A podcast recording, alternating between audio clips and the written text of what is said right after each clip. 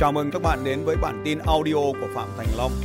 Bản tin về phát triển kinh doanh và phát triển con người. Dạ, em thưa thầy là em có một cái câu hỏi liên quan đến cái doanh nghiệp mà em đang vận hành. Okay. Đấy là về quản trị con người ạ. Tức là trong cái doanh nghiệp của em ấy thì tự bản thân em cũng như là nhân viên của em thấy về cái cơ chế chính sách, về cái ưu đãi, cái quan tâm đến cái mong muốn của nhân viên mình đang muốn gì, thậm chí rất chi tiết trong cuộc sống gia đình của họ, em cũng đều đáp ứng và quan tâm đến cái mong muốn của họ. Thế thì nhân viên khi mà doanh nghiệp của em thành lập nên thì khoảng tầm gần 30 người, và về cái mong muốn của mọi người cũng như là các cái tạo động lực hàng tuần, thậm chí trong ngày làm việc thì em cũng đều làm rất là đầy đủ, bởi vì là em cũng xuất thân từ một cái người sale cho nên là em rất biết những cái điều đấy. Thế tuy nhiên thì không hiểu là em đang muốn thầy giúp em, tháo gỡ giúp em đấy là có phải là em, bởi vì em cũng đọc sách thì em cũng thấy là có thể là em đang biến cái doanh nghiệp của em thành cái nhà tình thương chứ không phải là một cái nơi để làm việc, bởi vì em cho họ quá nhiều tình cảm và có thể đang bị thiếu tính kỷ luật. Bởi vì là tất cả những cái nhân viên của em thì từ 30 người cho đến thời điểm hiện tại là doanh nghiệp của em thành lập được 1 năm thì em sa thải gần như là 1/2 số nhân viên đã đi theo em từ ban đầu, bởi vì họ vẫn ở cái bước ban đầu khi mà họ đến với em. Cho đến thời điểm hiện tại thì bản thân em là cái người, em và cộng sự của em là cái người mà nỗ lực để có thể đưa công ty đi lên về doanh số. Tuy nhiên là về con người thì càng ngày doanh nghiệp của em càng yếu đi. Thì em xin thầy cái giải pháp để cho em có thể quản trị được tốt hơn. Bởi vì là em có một cái trăn trở là rõ ràng mình đối xử với chúng nó rất tốt, mình tạo động lực cho nó, thậm chí đóng tiền cho chúng nó đi học. Thế thì tại sao chúng nó vẫn dốt và chúng nó vẫn yếu và chúng nó vẫn không bán được hàng? Rồi em đứng đây đấy nhá. Tuần trước có một anh giống hệt em. Đi có đô cho Hùng này. Hello. Chào mọi người, tôi là Hùng. Chào Hùng. Thật ra thì mình phải lắng nghe cái nhu cầu của nhân viên thôi chị ạ. Cái thứ hai bây giờ cái công việc của anh ấy, anh đã làm gì để đưa được nhân viên của anh đến đây? Thì mình tự thay đổi thôi. Mình tự thay đổi thì mọi người thấy là mình thay đổi tạo ra cái kết quả tốt thì họ cũng làm theo thôi. Bởi vì về cơ bản ở trong doanh nghiệp mình là người đứng đầu thì mình là cái tấm gương để cho mọi người noi theo. Tấm gương em có hiểu nghĩa đen hay nghĩa bóng của cái tấm gương nghĩa là gì không? Phản chiếu. À. Cảm ơn Hùng dành cho Hùng một tràng vỗ tay thật lớn. Em có một câu là em muốn nói với chị ấy ạ. Ok. Là nếu như mình bao bọc nhân viên mình quá thì họ sẽ không phát triển được. Chị đồng ý, cảm ơn Hùng. Cái việc mà thế này, trong gia đình chị là chị thứ mấy trong gia đình? Em là cả. Đúng rồi. Em có mấy người em? Em chỉ có một cô em gái thôi ạ. Một cô em gái đó.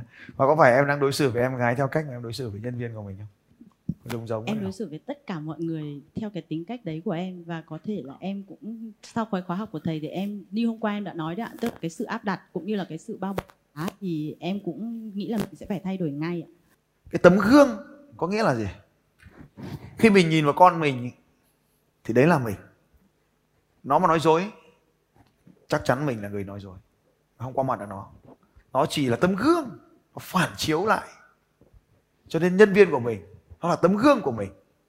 Mình là tấm gương, và khi mình nhìn thấy nó như thế nào thì mình chính là tấm gương, nó là phản chiếu hiện diện của mình ở trong cái tập đoàn.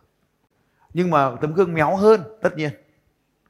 Cho nên nó lười, mà mình chăm thì là cái độ chăm của mình chỉ hơn nó tí xíu ấy. Nó hơi méo hơn mình một tí, cái nguồn lực bao giờ nó kém hơn chút. Thế nó không đi học là bởi vì mình không đi học. Tôi lấy ví dụ, chỗ ngồi của chị ở trong hội trường này đúng chỗ chưa? Tôi lấy ví dụ thế thôi, đúng chỗ chưa? Em hiểu rồi ạ. Đúng chưa? Theo chị, đúng chưa? Chưa ạ. Đúng chưa? Thế chưa thì bây giờ phải làm gì? Câu hỏi tiếp theo này. Cái việc đi học của chị đã đúng chưa? Đủ chưa? Chưa đủ ạ. Đấy chính là tấm gương chưa? Tôi hỏi này, một tuần chị đọc được bao nhiêu cuốn sách? Em mỗi tuần ít nhất là một cuốn ạ. Đủ chưa? Chưa ạ. Có phải chúng là tấm gương để mình soi vào không? Đúng ạ. Cho nên thấy điều gì khiếm khuyết ở người khác Thì đấy chính là điều mình phải hoàn thiện ở bản thân mình. Nếu nhân viên của mình mà nó không đi học, mình phải đi học nhiều hơn. Nếu nó không chịu phát triển, mình phải phát triển nhiều hơn. Và tất nhiên theo quy luật bàn tay vô hình, những đứa không thay đổi sẽ phải nhường chỗ cho những đứa thay đổi. Đó là quy tắc, nó tự động. Thầy ơi, nhưng mà tức là em cũng xin chia sẻ, vì tại vì có bệnh thì phải mách cái bệnh của mình ra, tức là cái đặc thù của cái doanh nghiệp của em. Thì tại vì công ty của em bây giờ nhá, việc đầu tiên chúng ta cần làm là đổi chỗ ngồi. Ở phía trên này có chỗ hàng, dưới thứ hai, thứ ba trở đi còn chỗ nào còn có hàng trống nào không? Hàng 3 trở đi nào. Ở trên này hỏi là khác đấy. Nó trình bày lại từ đầu cũng được nếu chị muốn. Dạ, em đang vận hành một doanh nghiệp và doanh nghiệp của em thì cũng phát triển được 1 năm rồi. Tức là về doanh số hay là về năng lực bán hàng thì em và một vài cộng sự của em đang làm rất là tốt. Tuy nhiên là về phần nhân sự ấy, quản trị con người em đang gặp vấn đề.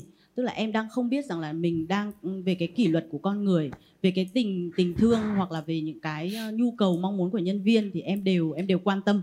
Và có hỏi nhá, trong cơ quan có tủ lạnh không? Không ạ. À, được rồi. Ở trong văn phòng có cái quả bóng nào để chơi không? Không ạ. Thế thì tức là ngay như hôm qua, sau buổi tối hôm qua về đến nhà là 11 giờ nhưng mà em vẫn đưa ra một cái quyết định là sa thải một cái cậu nhân viên mà em phải chịu đựng cậu ấy rất là lâu rồi. Bởi vì em xin chia sẻ là cái đặc thù cái điều mà em đang vận hành, cái đặc thù của doanh nghiệp của em đấy chính là nếu mà tư duy của em hiện tại là đang là nếu mình mà không đủ người, không có quân thì mình sẽ không tuyển dụng được quân tiếp theo. Đấy là cái lý do mà em phải chịu đựng những cái người mà em đang muốn kết thúc. Tức là họ nắm giữ một cái điều gì đó mà em nghĩ rằng mình không biết, đúng không? Không ạ, tức là cái việc là em làm về kinh doanh bất động sản nghỉ dưỡng ạ. Em cũng làm giống như Hùng và trong nghề thì em cũng học hỏi Hùng rất là nhiều. Thế nhưng mà nếu như mà doanh nghiệp của em đã lớn, đã đông quân như của Hùng thì cái việc sa thải 1-2 người, thậm chí 10 người là rất đơn giản. Nhưng doanh nghiệp của em mới chỉ có 2-3 chục người. Em kinh doanh bất động sản nghỉ dưỡng là làm gì với bất động sản nghỉ dưỡng? Em môi giới bất động sản nghỉ dưỡng ạ. Ok. Em môi giới bất động sản nghỉ dưỡng. Rồi. Thế thì họ làm gì ở trong công ty của em? Họ cũng là một sale, họ là môi giới ạ. Thế cụ thể là họ làm gì? Họ sẽ tìm khách và bán hàng ạ. Tôi biết rồi. Rồi, bạn có thể ngồi xuống ghi chép cái đoạn này. Chúng ta cần phải thiết kế một cái hệ thống bán hàng và marketing cho doanh nghiệp. Hệ thống bán hàng và doanh nghiệp, bán hàng và marketing cho doanh nghiệp. Hệ thống bán hàng và marketing cho doanh nghiệp. Cái vấn đề ở đây là mình không có một cái system. Và khi mà chúng ta không có một cái hệ thống thì cái vấn đề ở đây là nhân viên họ không có đòn bẩy để họ thực hiện công việc của họ. Tức là cái đòn bẩy, phải có một cái hệ thống đòn bẩy để giúp cho một người như vậy họ tạo ra được một cái doanh thu khoảng độ như vậy. Cái doanh thu của tôi nó khác với doanh thu ngành bất động sản. Doanh thu bất động sản của bạn là thu và cái doanh thu thực tế nó khoảng 2% hay 5% hoặc 3% tùy theo công ty nó trả cho bạn. 1 triệu đô được bao nhiêu? 1 triệu đô được có 400 triệu đúng không? Bán được môi giới được một căn biệt thự được khoảng 400 triệu đúng không? 500 triệu. Thế thì nếu mà bán được một căn biệt thự thì tạo được 500 triệu. Nhưng bao lâu bán được một căn biệt thự? Trung bình một nhân viên bao lâu bán được một căn biệt thự? 3 tháng. 3 tháng. Thì như vậy 3 tháng thì tạo ra được một doanh số là 500 triệu. Trong khi một nhân viên của tôi 1 tháng trung bình họ tạo ra được khoảng 2 tỷ. 1 tháng trung bình, một người tạo ra 2 tỷ. Còn nhân viên của các bạn đang tạo ra được khoảng 200 triệu trung bình. Thì như vậy đòn cùng là nỗ lực đi tìm công việc và bán hàng thì nhân viên của tôi họ bán được, tạo ra doanh số gấp 10 lần so với doanh số trung bình của xã hội. Như vậy lương của họ mà gấp đôi hoặc gấp 3 là chuyện bình thường đúng không ạ? Và tôi tiết kiệm hơn rất là nhiều. Như vậy system, hệ thống, và chúng ta phải thiết kế một cái hệ thống bán hàng cho doanh nghiệp là điều quan trọng nhất. Trước khi tôi phát hiện ra điều này tôi giống hệt các bạn. Xảy ra 2 tình huống. Tình huống 1, tôi bắt buộc tôi phải là người bán hàng. Tôi không bán thì không ai bán được cả. Tình huống 2 là tôi quá lệ thuộc vào một ai đó trong công ty, người có quyền lực nắm giữ cái bí mật về việc bán hàng này. Hoặc là tôi hoặc là một ai đó trở nên quyền lực hơn tôi thông qua việc bán hàng. Bởi người nào bán hàng, nắm giữ được bán hàng, người đó tạo ra huyết mạch của doanh nghiệp. Và khi tôi dạy người khác bán hàng, lập tức một thời gian ngắn họ tạo thành đối thủ của tôi. Cuối cùng tôi sợ quá, tôi không dạy họ bán hàng nữa, tôi bán hàng một mình, doanh nghiệp của tôi cũng chết. Hai tình huống, hai kịch bản này đều dẫn đến chết. Cho nên tôi dành rất nhiều thời gian để nghiên cứu một mô hình khác mà tôi sẽ dạy các anh chị trong chương trình Sales Success System, thiết kế hệ thống kinh doanh. Ở đây tôi đã làm ra hai việc hoàn toàn khác nhau. Tôi đã đưa cái việc bán hàng này thành một quy trình độc lập. Và nếu chỉ nắm giữ được quy trình độc lập này thì tôi không lệ thuộc vào họ nữa. Bởi vì bất kỳ một người nào được thả vào trong quy trình này, họ đều có thể nhanh chóng làm được việc chính xác như tôi mong muốn. Đầu vào của quy trình này là danh sách khách hàng. Đầu ra của quy trình này là sự chăm sóc khách hàng. Ở đây, sau khi có danh sách khách hàng từ marketing chuyển đến, thì nhân viên marketing sẽ cho các anh chị danh sách khách hàng. Sau khi có danh sách khách hàng rồi, cần có một bộ phận tăng cường tỷ lệ hẹn gặp, đo lường từng bước một. Nhân viên nào có tỷ lệ hẹn gặp cao giữ lại, nhân viên nào có tỷ lệ hẹn gặp thấp loại bỏ đi. Nếu là bán hàng trực tiếp, còn tôi là bán hàng trên sân khấu, nên tôi mời tất cả các anh chị đến đây. Thì tôi áp dụng xem chiến lược nào tăng được tỷ lệ hẹn gặp, chiến lược nào không tăng được tỷ lệ hẹn gặp. Tôi lấy ví dụ này, bao nhiêu trong số các anh chị có mặt ở trong chương trình này bởi vì các anh chị thường xuyên nhận được email nhắc các anh chị đi học thì giơ tay lên ạ. Cảm ơn các anh chị. Bao nhiêu trong số các anh chị nhận được tin nhắn nhắc các anh chị ngày trước và trong ngày đi học để các anh chị đến check-in ạ? Cảm ơn các anh chị. Bởi vì các anh chị đã mua vé đến chương trình này rồi, các anh chị là danh sách khách hàng. Nhưng có thể các anh chị sẽ không đến chương trình này, được gọi là tỷ lệ thành công hẹn gặp ở đây. Ví dụ như có khoảng 700 người đăng ký chương trình này, nhưng có 650 người đến chương trình này thôi, có 50 người không đến, 8% gì đó, loanh quanh 7% gì đó đã không có mặt ở trong chương trình này. 93% các anh chị đã có mặt và 7% các anh chị không hiện diện ở đây. Cho nên tỷ lệ hẹn gặp của chúng tôi ở đây là 93%.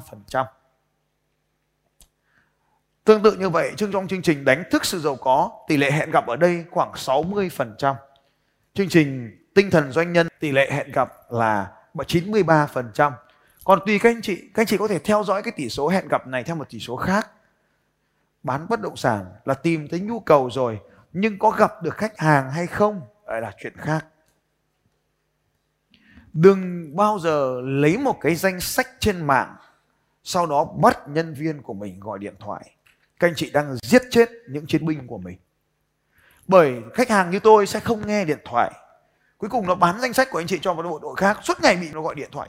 Nhục vì nghe điện thoại luôn, sợ không dám nghe điện thoại nữa. Vì mở điện thoại ra là thưa anh, em mới có dự án mở bán A, dự án mở bán B. Xong cái nhân viên từ công ty này đã chạy qua công ty khác, nó mang theo danh sách khách hàng, lại tiếp tục có tra tấn mình. Cho nên số điện thoại của tôi bây giờ chỉ có mỗi bất động sản gọi. Cho nên là các bạn sẽ giết chết nhân viên sale của mình. Nó nghỉ việc hoặc nó sợ không dám gọi điện cho khách hàng nữa. Vì đấy không phải là khách hàng. Tăng tỷ lệ hẹn gặp. Như vậy, ở cái bước danh sách khách hàng này đã phải có một cái bước đệm gọi là qualify, xác thực và kiểm tra. Có hai yếu tố cần phải xác thực và kiểm tra trước khi hẹn gặp. Đó là họ có nhu cầu không? Và họ có tiền không? Không thể gọi điện thoại đến là chào anh Long, anh có nhu cầu mua bất động sản nghỉ dưỡng ở Phú Quốc không? Nhà em đang có cái mới mở bán. Mình phải chửi các anh chị, chửi sau nó mới xóa số điện thoại mình ra khỏi danh sách của nó. Còn không chửi mà các anh chị tử tế, mai nó lại gọi, nó lại ghi là chưa gặp, thế nó lại chuyển cho người khác. Gọi điện thoại tự động để xác thực kiểm tra. Xác thực và kiểm tra và xin lời giới thiệu, tôi đưa ra ngoài hai quy trình độc lập để có thể xuất hiện ở bất kỳ đâu ở đây. Như vậy, bí quyết của trò chơi bán hàng thành công là tôi đưa hẹn gặp tách rời ra khỏi hệ thống bán hàng. Điều này giúp cho các anh chị nhận ra rằng nhân viên bán hàng không còn áp lực cho việc hẹn gặp nữa. Việc hẹn gặp và việc bán hàng là hai việc hoàn toàn khác nhau. Nhờ việc tách hẹn gặp ra thành một quy trình độc lập, khách hàng không có rủi ro cho việc bán hàng, cho nên tỷ lệ thành công cao hơn. Hẹn gặp chỉ để làm một việc duy nhất, tạo giá trị cho khách hàng và xây dựng. Lúc đó nhân viên sale mới đến xây dựng mối quan hệ tin cậy. họ cũng chưa bán hàng. Họ cần có danh sách những người tin cậy. Sau đó đến mới xác định nhu cầu bằng bộ câu hỏi để tìm ra nhu cầu đích thực là gì. Các anh chị nhìn thấy ở đây, tôi thường bắt đầu bằng những câu hỏi chứ không phải là bắt đầu bằng những câu trả lời. Để tìm hiểu được nhu cầu của khách hàng, phân loại nó vào 6 nhóm nhu cầu. Các anh chị học với tôi, các anh chị biết 6 nhóm nhu cầu. Phân biệt nó vào nhu cầu. Một người bán hàng giỏi phải hiểu tính năng của sản phẩm. Để xây dựng cho nhân viên bán hàng có thể bước ngay vào chiến đấu được, cần có 2 bảng dữ liệu thông tin. Bảng 1, bảng tính năng của sản phẩm. Ví dụ như chị bán bất động sản thì phải biết nó diện tích bao nhiêu, nó có hạ tầng giao thông ra làm sao, bao nhiêu km thì đến điểm nào, bao nhiêu km thì đến điểm nào, lợi ích của nó là gì, rừng hay biển, vân vân. Ở trên quần thể ra làm sao, hạ tầng phục vụ ra làm sao, lợi nhuận có thể chia lại là gì, vân vân. Tiền mặt cần chuyển khoảng bao nhiêu, từ tính năng đó thì phải chuyển thành lợi ích. Nhân viên sale của chúng ta phải biết mọi tính năng nhưng sẽ nói tính năng đó có lợi ích gì cho khách hàng. Đừng nói 300 mét, mà hãy nói diện tích lớn khiến cho chúng ta xây vừa đủ nhà, có cả hồ bơi và sân cỏ nữa. Đó chính là lợi ích. Trẻ con có thể vừa chơi trong nhà hay ngoài sân cỏ, mà đồng thời người lớn vẫn có thể bơi. Đó mới là một bất động sản cao cấp. Họ không quan tâm tới 300 mét. Họ quan tâm tới có cả sân cỏ, hồ bơi cho người già và con trẻ. Tính năng và lợi ích, sau đó chúng ta xây dựng quy trình chốt đơn, quy trình xử lý sự từ chối và quy trình chăm sóc sau bán hàng. Nhân viên sale bắt đầu từ 3 đến 7. Nhân viên trợ lý làm bước 2. Nhân viên chăm sóc sau bán hàng, đội ngũ chăm sóc sau bán hàng làm bước 8. Tất cả mọi người đều làm bước 9 và bước 10. Nhân viên marketing chỉ làm bước 1 thôi. Và đo lường bước 1, đó chính là công việc của nhân viên marketing. Như vậy, 1 được tách ra, 2 được tách ra, 3, 4, 5, 6, 7 được tách ra và 8 được tách ra. Chúng ta sẽ thấy có những phần việc phải nhiều người hơn như 1, hoặc có thể ít người hơn như là 2, nhưng có thể cần nhiều người hơn nữa ở số 8. Như vậy, bằng việc tách các bước độc lập này ra hoặc ghép những bước này lại với nhau từ 3 đến 7, bạn sẽ có một hệ thống bán hàng thành công trong doanh nghiệp. Nếu một người bị nghỉ ở đây chẳng ảnh hưởng gì cả, vì hệ thống quy trình sẽ nhanh chóng nhét một người khác vào ở đây. Dù có thể thiếu một vài người, có 2 chiến lược được sử dụng ở đây. Đó là giống như trong khoa học máy tính, gọi là redundancy and backup.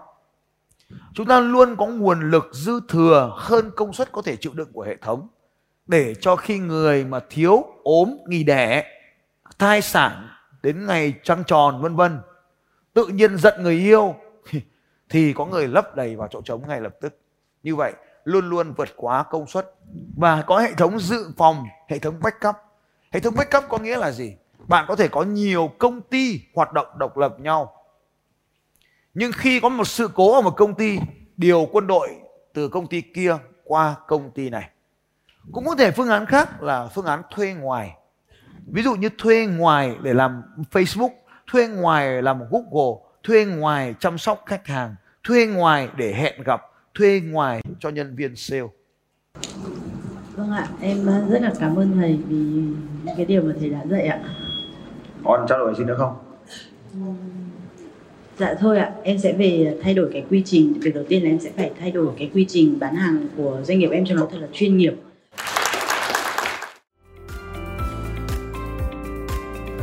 Xin chào các bạn và hẹn gặp lại các bạn vào bản tin audio tiếp theo của Phạm Thành Long vào 6 giờ sáng mai.